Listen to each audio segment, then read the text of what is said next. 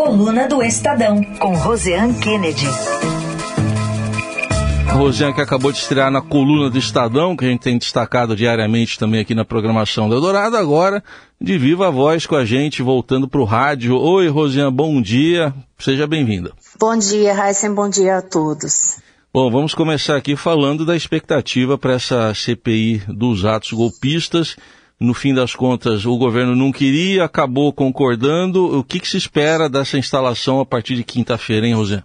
Eu vou resumir com base numa frase que eu ouvi de um dos aliados do governo Lula, viu, Heinz? Ele hum. disse o seguinte, que o clima está tão tenso em relação à desconfiança dentro da própria base do governo Lula, no Congresso Nacional, que não dá para dar as costas nem para aliado. Ele diz como é que se vai para uma guerra, ou seja, fazendo uma relação nessa né, figura de linguagem com a CPI, é, a CPMI dos atos de 8 de janeiro, como é que se vai para uma guerra sem saber se você pode dar as costas para o aliado? Por que isso? Porque o, a base governista no Congresso está muito desarticulada, especialmente no Senado Federal. E o que evidenciou muito isso foi, inclusive, a ação da da oposição na semana passada, que terminou forçando essa instalação nesta quinta-feira. Por quê? O que, que aconteceu? A gente sabe que a oposição tem minoria na, no, no, Senado Federal, tem minoria é, dentro, do, dentro dessa comissão especificamente, né? Em relação à comissão, a base governista tem uma maioria expressiva. No entanto, mesmo assim, terminou levando a rasteira da oposição, porque havia uma orientação é, entre os líderes governistas para não ser feita a indicação, tentar segurar ao máximo essa CPMI dos atos. No entanto, a oposição, menos, mesmo tendo menos gente, se atentou a um pequeno detalhe que é permitido pelo regimento. Já tendo a maioria de nomes de pessoas indicadas para comissão funcionar, se o presidente da casa não fizer esta convocação de data para instalação, o integrante mais velho pode, mais velho em idade mesmo, pode fazer essa solicitação. Então, Imediatamente eles perceberam isso e forçaram. Foi quando o senador Espiridião Amin, do PP, portanto da oposição, fez a convocação para instalar a comissão já nessa semana. E aí não teve jeito. A base governista teve que correr para é, entregar os nomes, indicar os nomes e colocar um outro integrante que tem quatro meses só de diferença para puxar novamente para a base governista esse comando da primeira reunião, que é o senador Otto Alencar, que é do PSD da Bahia. Então, é, você vê que toda essa atrapalhada, no final das contas, já mostra, mostra como que está o clima. E dessa forma, o, o, governo terminou gerando ali um problema dentro da base, por exemplo, para a escolha dos integrantes do MDB. É um partido muito forte, né? E que tinha o nome do líder, o, o senador Eduardo Braga, cotado para ser o relator nessa comissão. Só que no meio dessa atrapalhada toda, é, Braga já tem ali confidenciado a interlocutores que não está com muita intenção de, de ser relator dessa história, não. Assim, olha, é um fardo que ele não está querendo carregar.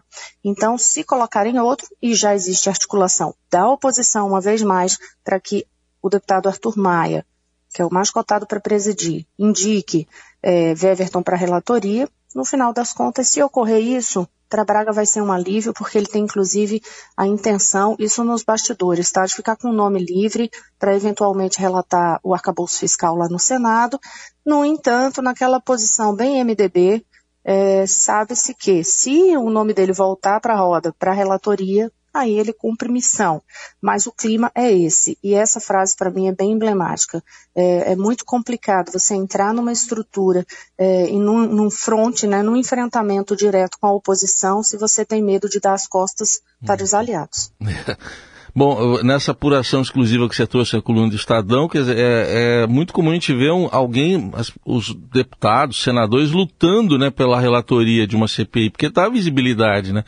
Agora, no caso do Eduardo Braga, ele tira esse fardo de mim, foi o que ele falou nessa apuração que, que você trouxe. Vamos ver então quem é que vai ser. É, deve ser agora o senador Otto Alencar que, que vai instalar a comissão, é isso? Alguma coisa assim? É, o Otto ele instala, ele né? Instala, o Otto né? Alencar ele instala a comissão porque ele é um integrante com a maior idade tá. dentro do, do colegiado. E aí, a partir da abertura dessa sessão, é que se elege o presidente e o presidente escolhe o relator. Por que, que isso é tão importante, né, Heisen? Porque, assim, o presidente ele conduz todos os trabalhos, ele dá fala, ele tira fala, ele marca as reuniões. Então, a presença, a força de um, de um relator ou de um presidente é muito grande numa, numa CPI, é, até mesmo para as interrupções. A gente já viu CPI, por exemplo, com, com determinação é, de, de, prisão em, no meio da, da, reunião. Isso é. passa por quem? Passa pelo presidente. Não dizendo que isso seja previsto em nenhum cenário nessa linha, mas você vê o tamanho da força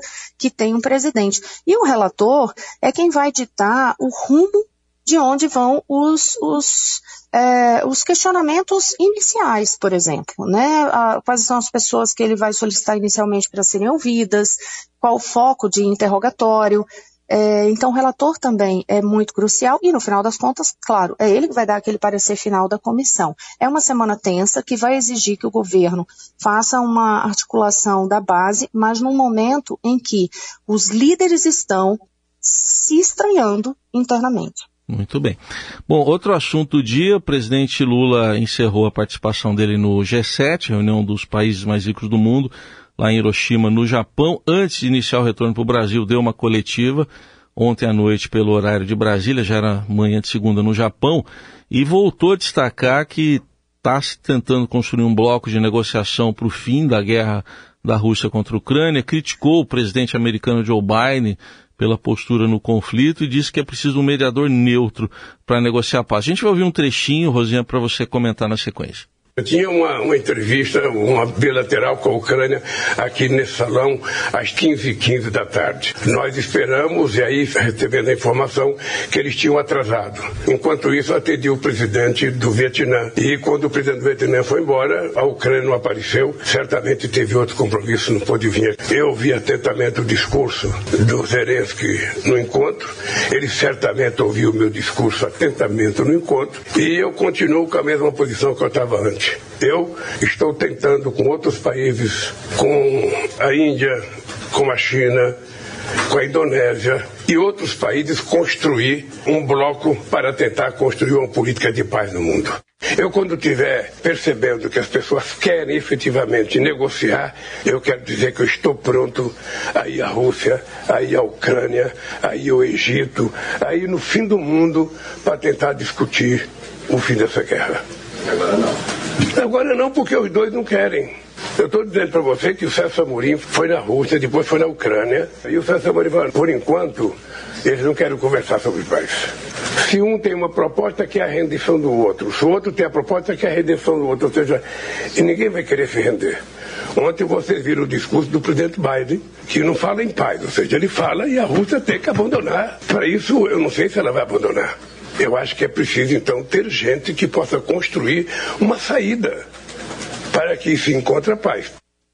E aí, Rosinha, quer dizer, o, o grande destaque é o não encontro de Lula com Zelensky.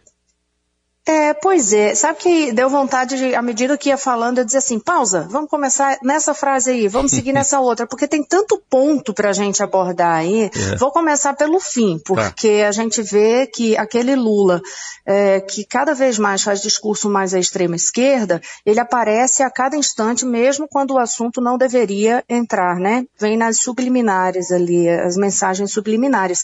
Vê que ele dá uma espinafrada ali no Biden, que mais uma vez fazendo um discurso que gera um desconforto nessa relação com os Estados Unidos. E uma, uma observação feita por Lula que a gente para para indagar. Seria necessário, quer dizer, o foco ah, neste momento era ele se colocou lá atrás e quis se colocar como que seria a pessoa, o chefe é, é, de, de, de Estado que ajudaria a, nessa construção de um diálogo de paz. E aí, então, não, não precisa tirar o foco dele. Ele deveria ter mantido esse discurso com foco na, na atuação dele mesmo. Então, esse primeiro ponto. Sobre o discurso, chama muita atenção, porque assim, Lula mantém essa na palavra, pelo menos, essa disposição em ajudar, mas na prática o que a gente viu é que ficou tudo no discurso, porque não houve essa reunião, é, não tem esse esforço, portanto, de uma mensagem clara na prática, consequentemente, a gente percebe que o, o o presidente Lula, embora tenha falado e defendido a paz em relação a isso, é, ele mesmo não dá um passo além que mostre de forma muito clara que ele é totalmente contrário, por exemplo, à Rússia. Então, isso dificulta ainda mais é, essa apresentação de Lula como um, um eventual intermediador é, deste diálogo. E outra, né, Heisen, quando ele diz assim, ah, é, não dá para ser agora, eu continuo disposto, mas não dá para ser agora porque eles não querem conversar paz. Vamos trazer isso para uma situação muito prática, dia a dia de qualquer cidadão. Né? Imagina que você tem ali duas pessoas discutindo e aí depois que acabar a discussão é que você vai lá para poder negociar o acordo? Não faz sentido. Certamente, certamente. Bom, muitos aspectos dessa viagem e agora o presidente voando de volta ao Brasil, onde a Rosiane já destacou, tem muito problema para ele encontrar aqui ainda, um deles a gente já tratou aqui na, no, no, primeiro tema. Seguimos aqui com a coluna do Estadão, com a participação de Rosiane Kennedy, direto de Brasília, comentando os principais assuntos da política. Tem um que vem da semana passada, mas que vai respingar nessa ainda. Sexta-feira, ao contrário do marido, o tenente-coronel Mauro Cid, ex-ajudante de ordens do ex-presidente Bolsonaro, a Gabriela Santiago Ribeiro, Cid, não ficou em silêncio no depoimento lá sobre falsificação nos certificados de vacina dela, da filha, do marido do ex-presidente Bolsonaro, foi lá na Polícia Federal e admitiu, né, Rosinha, que usou o certificado para embarcar para os Estados Unidos, mas jogou para o marido que optou, como você ressaltou, por ficar calado. E uhum. aí é aquele tipo de silêncio que fala muito, né? E eu fui tentar entender, inclusive, Raíssa, como é que isso repercutiu entre integrantes das Forças Armadas, esse silêncio, inclusive, de Mauro Cid. E aí, quando a gente faz esse comparativo que você traz para a gente, chama mais atenção, porque também remete a uma outra postura comum entre os militares. A gente sabe que militar não pode fazer é, ato público, greve. É comum, por exemplo, exemplo, em termos de protesto, as esposas dos militares, em situações de reivindicações é, dos militares, elas tomarem a frente em relação a isso.